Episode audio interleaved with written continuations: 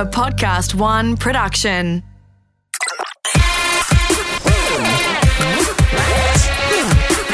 Oh, that's a curly one.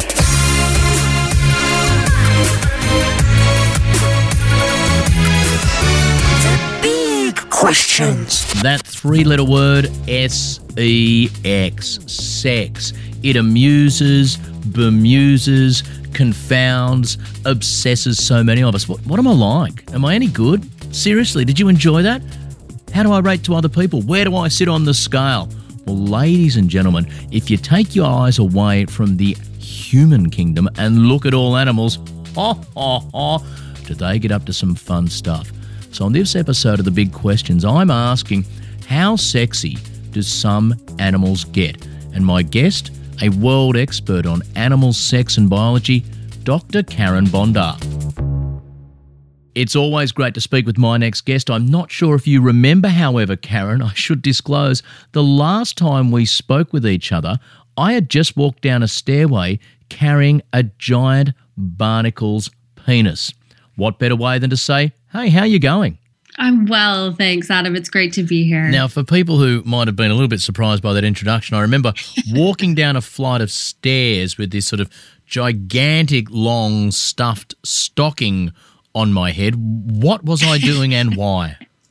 Gosh, those were some great memories. Weren't they? Uh, I uh, I have this nifty little online series called Wild Sex, which that barnacle penis, which is 15 meters long, uh, was created for that series. And um, what it was meant to represent is just how big a human male's penis might be if it were the same body size to penis ratio as that of the meager beach barnacle. You know, this is an animal we don't often give a lot of respect to, but when it comes to penis to body size ratio, the barnacle is the big winner. So that's uh, you know, like I, I remember I had this beautiful visual of a bunch of people bringing it down an escalator.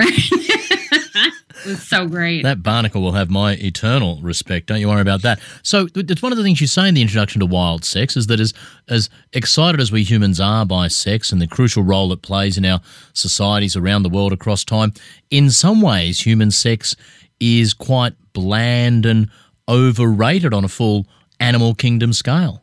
Mm-hmm. Not just in some ways, uh, pretty much in every way you can think of.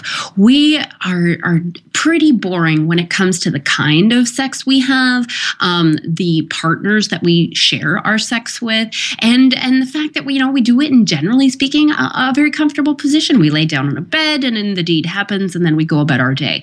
Oh boy, it is so not the case in the rest of the animal kingdom. And we'll walk through some fascinating examples from your book Wild Sex soon to shine a light into some of the uh, fascinating practices out there. But the point that you make early on in, in, in the book is that while human sex is quite bland in a lot of ways, it still is what informs us as to what should be acceptable for sex. And so we have this irony that the people who are sort of the most bland teetotalers of the sex world, we're, we're the ones who then, might, if we try and impose our values on what we know other animal species do. That's a very it's it's a it's a it's a bizarre position to come from in some ways, isn't it? It's a very bizarre one, and I one of the things I love to say is if we're going to call natural everything that occurs in nature, then we're going to have to write some story, rewrite some storybooks. you know, I mean, it's yeah, we are, you know, and there are a lot of sex positive, really wacky folks out there doing some very interesting things, and I mean that is much more akin to what we see in the rest of the animal kingdom. You structure your book in three sections: the meat, the sex and the aftermath. Explain that roadmap to us, and then we'll look at some examples from each of them. Yeah, so I like to think of the process of sex as, uh, you know, much bigger than the act of copulation. I mean, if you think about it, there's so much that we need to do. First of all, enable uh, to in order to be able to find a mate in the first place.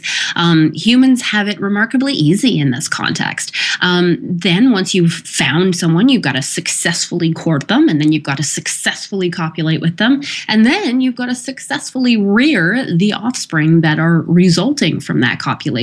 And, and this whole process is what I call the process of sex.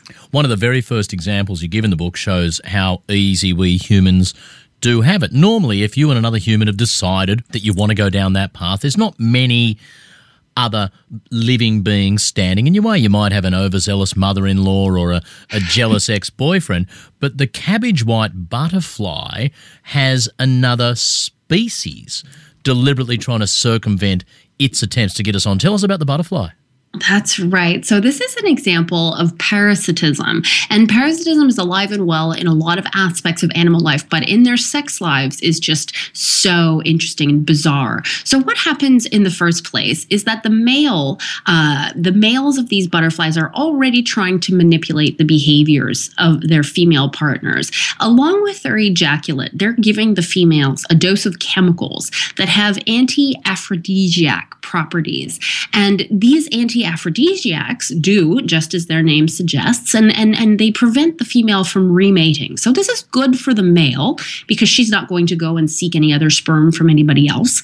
But the bad thing about this chemical is that a certain parasitic species, a parasitic wasp, in fact, has evolved to detect this specific chemical. So what happens is if a female gets fertilized, the wasps are then signaled that she is about to go and oviposit or about to go and deposit her eggs somewhere. So the, the, the wasps actually attach their small larvae to the female, unbeknownst to the female. These are all microscopic.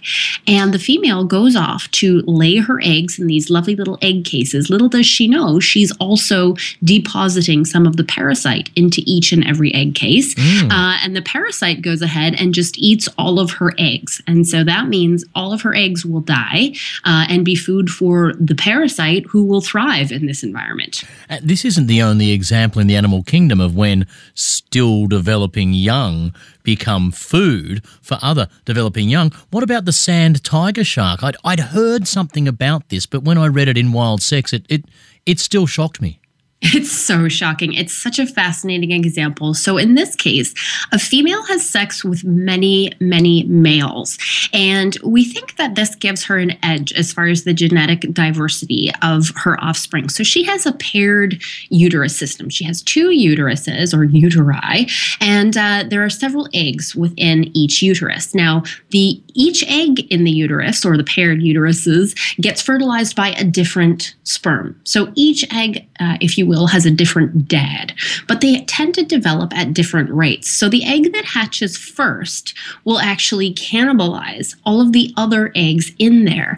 Uh, even if there is a, you know, if even if they are um, close in development, there will almost be like a duking it out to the death inside of mom's uterus, so that the strongest and the best little embryos are the ones that are actually hatched. So only one will will win the the cage match inside of mom's uterus and uh, emerge as the offspring. So you know, scientists aren't sure if this is a way for her to select or for sperm selection to occur uh, at, mom's disposal, or or perhaps for some other reason that they haven't been able to elucidate yet. It's amazing to think of, isn't it? So you've got the twin uterus. She gives birth to two young, but those two young could well be from different fathers. It's just tho- those ones have won the the cannibalistic battle that's taken place inside the uterus.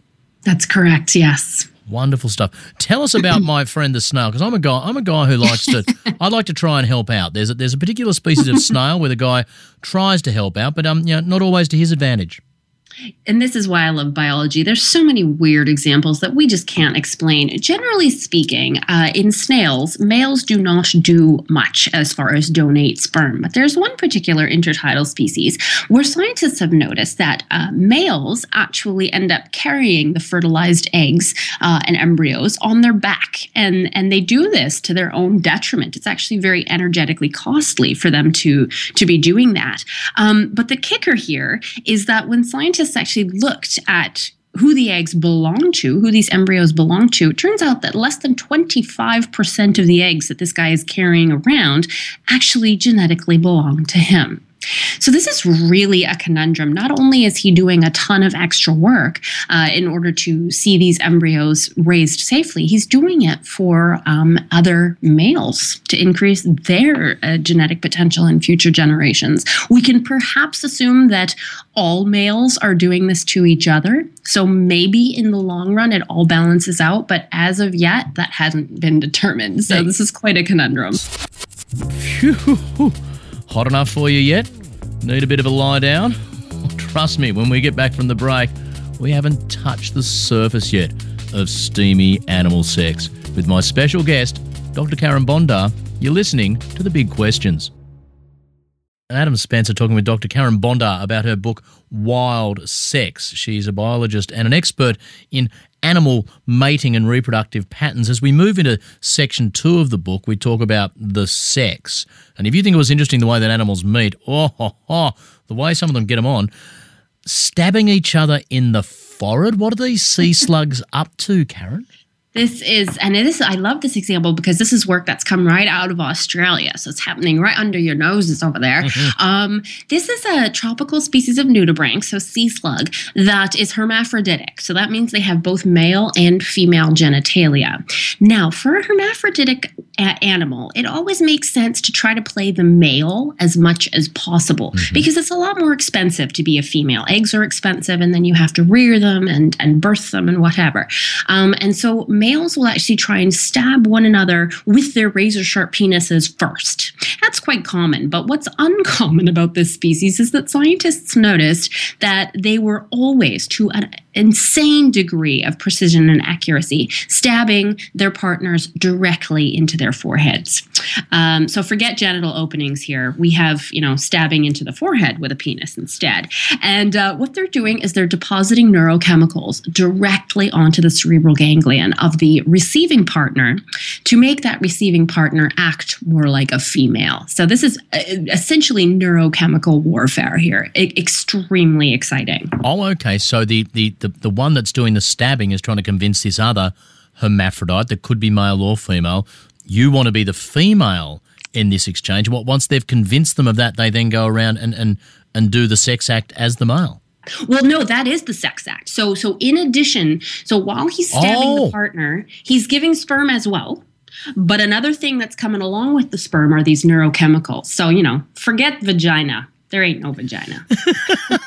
Can any examples of hermaphrodite species impregnate themselves, or do you still yes. you, you don't even need the two animals? So, yes, in some cases, um, hermaphrodites are capable of having sex with themselves and essentially creating clones of themselves.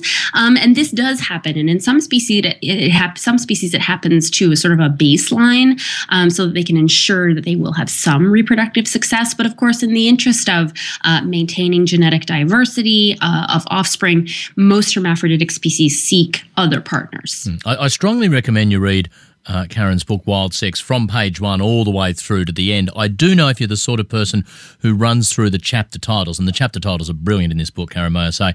Uh, Thank you. you. You may well be dragged to everyone who's ever heard about weird animal sex has heard about it. Cannibalistic females and the males that love them. We have all heard stories of these animals where the female will bite off the head of the male during the act of lovemaking. Carin, Tell me it's not true. oh, it's so true. Ah. and um, the you know the interesting thing is because on the surface it looks quite um, totally totally nonsensical. Why on earth would a hmm. male mm. allow himself to get killed? But the example that you just talked about, which is which is generally seen as the praying mantis example, where a male is behind a female, they're they're having sex. She she reaches back, rips his head off, starts eating his head, while his decapitated body still still is having sex with her. Mm. Now that's that's kind of the key point there, which which means that his sperm is still doing its best to reach her eggs. And if she's busy eating his head and then uh, subsequently busy eating his body, what she's not doing is searching for another male partner and potentially competing sperm. So, really, in some cases, and in that praying mantis case, um, it is in the male's best interest to have sex with a female that lasts as long as possible. In a lot of these species, males aren't going to get many cracks at it yes. anyway. so if he takes off before she's had a chance, uh, before his sperm has had a chance to actually reach her ovaries, sure, he survives, but chances are his sperm will not be the one to fertilize her eggs. And frankly, that's the whole point. And the old joke is, of course, how is any young boy meant to grow up knowing about this? It's not like his dad could sit him down and tell him. but but it, it, often in these species, it's not it's not the case, is it, that every single time copulation takes place, the female always kills every single male. It happens sometimes, but not as much as we might think. Yeah, so there's some species, and I mean, there's a whole gamut. So we see a lot of different techniques and a lot of different strategies that make sense in the context of certain species. But one that comes to mind is uh, another orb weaving spider species. And in this case, the first sexual partner that a female has, she almost always eats him. Essentially, her first sexual partner really amounts to nothing more than a light snack. Sure. Um, then she's full. Okay, so other males are around, they're paying attention oh, hold on, she just ate Frank. She's full. I'm going to go have sex with her now. and that's true.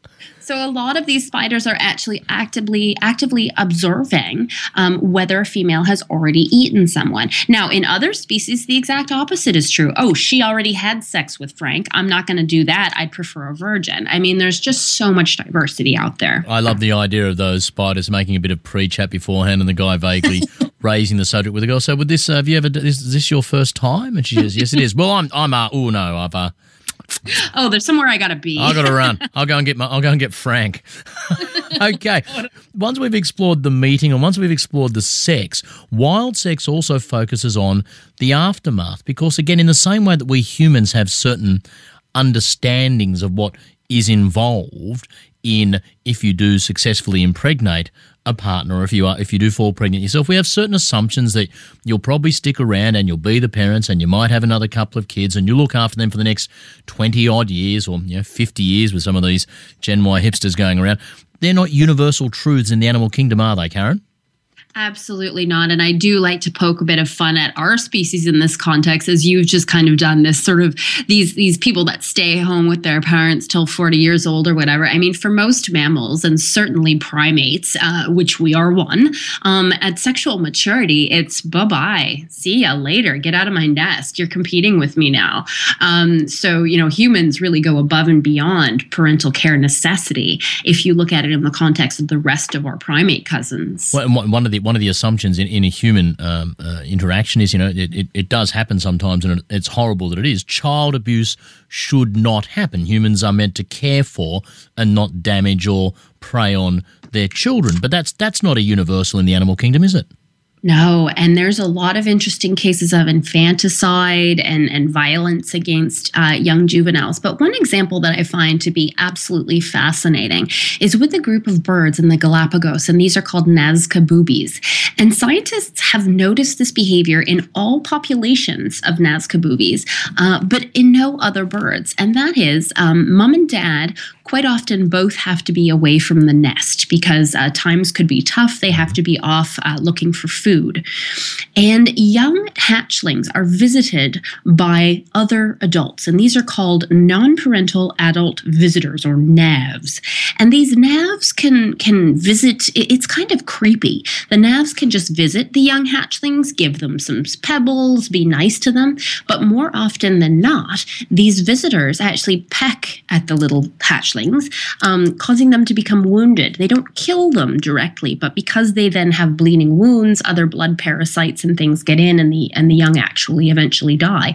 There's another couple of cases where it's been observed that these visitors actually force copulations on young hatchlings. Now, scientists aren't sure why any of this happens, but it does consistently happen with this one kind of bird. And one of the most interesting facets of it is they've looked at some of the neurological development of these chicks that have undergone this abuse. And what they found are certain changes in the brain development of these chicks that cause them to become abusers themselves when they're adults. And they call this the cycle of violence. And this is absolutely fascinating, especially sort of in the context of our species, where we aim to um, understand how abusers act and how it may be related to abuse that they themselves suffered as young children. I'm talking with Dr. Carin Bondar, the author of Wild Sex. It's a survey of sex and relationships throughout the animal kingdom. Amazing individual examples and, and fascinating to explore the, the unifying themes or the completely different attitudes that different species seem to display to aspects of coupling. You talk in the book about senescence. Carin, can you explain the con- mm-hmm. concept of senescence and give us an example from the animal kingdom? So we all get older, you know, it's it's the world's worst kept secret, isn't it? You know, the wrinkles start happening, the gray hairs appear. Oh, you're telling me, sister. that happens with animals too. But interestingly, um, for most animals, reproductive senescence or sexual senescence happens at about the same rate as as body senescence. And so, usually, when animals stop reproducing, they die. Um, that's not the case for our species, but in some species, um, the senescence or the speeding up of the aging of the body is actually a direct result of the amount of sex they've had as young uh, young adults. Mm. Uh, and what I mean by that, uh, and it's a good example, is the species of, of deer um, that you know males during the rutting season will have large harems of females. And how do you get a large harem of females to follow you? You have great big gorgeous antlers. So these antlers to grow them, they're actually among the fastest growing tissues in the mammalian world. It takes a lot of energy and it takes a lot of effort, and these antlers come off every single season. So they've got to regrow them every year. So what happens in males that have had these big harems of females is that they've also had to um, fight with other males and they've had to uh, grow these antlers. They don't directly contribute in any way parentally, but these effects of the antlers and of the fighting on their body means that they're going to age at a much faster rate. So if you've been very reproductively successful as a young adult male deer, you're going to die quite a bit sooner than if you hadn't been. So while the uh, the young male deer's colleagues are jealous at the impressive head of antler that uh, Gary is sporting at the moment, they they know in the long term it's going to catch up with him. They know that Gary's going to be a goner. They know that. when, when, when, you've been doing this work for a long time now, Carin, and, and the range of animals that you've surveyed land based, water based, smallest insects through to giant whales do you have favourites, or does every one of them exist equally, you know, justifiably and, and, and fairly in your mind? Is it the diversity itself that's the beauty? I think you've nailed it right there, Adam. I think it is the diversity for me that's the beauty because, you know, we have the examples that are just almost too strange to be true. Then we have examples that are kind of, oh, a little bit more innocuous, not so shocking, so interesting. But there could be other facets to that boring sex that we don't know about. Maybe it took them forever to find a mate or to win a mate. Um, but the bottom line and the unifying factor in all of these things is that every animal is just trying to get its genetic blueprints into the next generation. And so I think that, you know, when we when we frame it in this bottom line that every single animal has, it just sort of becomes like like ah just just you're in awe of the crazy way you know amount of ways that animals are managing to accomplish this. It's it's astounding. And, and, one other point you do make in the summary at the end of your book is that in, in large swathes of the animal kingdom it's okay to be gay Oh, absolutely. You, I have yet to come across a species um, that doesn't exhibit some form of, of homosexual sex. Absolutely. I haven't found one yet. And I don't doubt you're going to keep on looking and looking and looking. You may well not find one, but you'll be looking to the grave in this sort of you stuff. Will. We love talking about it with you, Carin. It is fascinating stuff. The book is Wild Sex. When do you next plan to be back in Australia carrying around big barnacle penises or similar? Oh, I sure hope I can get there soon. I love Australian National Science Week. You guys have all the fun. You make sure you bring your giant barnacle penis with you when you do, Carin Bondar. Lovely as always to speak with you on the big questions. Well, there you go. Don't know about you, but I need a shower and a good lie down. Amazing to have a look at the various sexual and biological practices across the diversity of the animal kingdom. Don't know about you, but it wasn't lost on me at a time in Australia when we're asking big questions about what's acceptable and not in the bedroom and in marriage. Don't some of those sea slugs leave us to shame? Anyway, I'm Adam Spencer. You've been listening to a very saucy episode of The Big Questions. This episode of The Big Questions, as always, was produced and edited by Alex Mitchell in the Podcast One studios. Executive producer Jamie Show, series producer Caroline Pegram, and the theme music provided by the good people at Uncanny Valley. If you want to hear more big questions answered, go to podcast1.com.au or download the Podcast One app or look us up on iTunes. I'm Adam Spencer. I'll be back with some more big questions soon Big questions.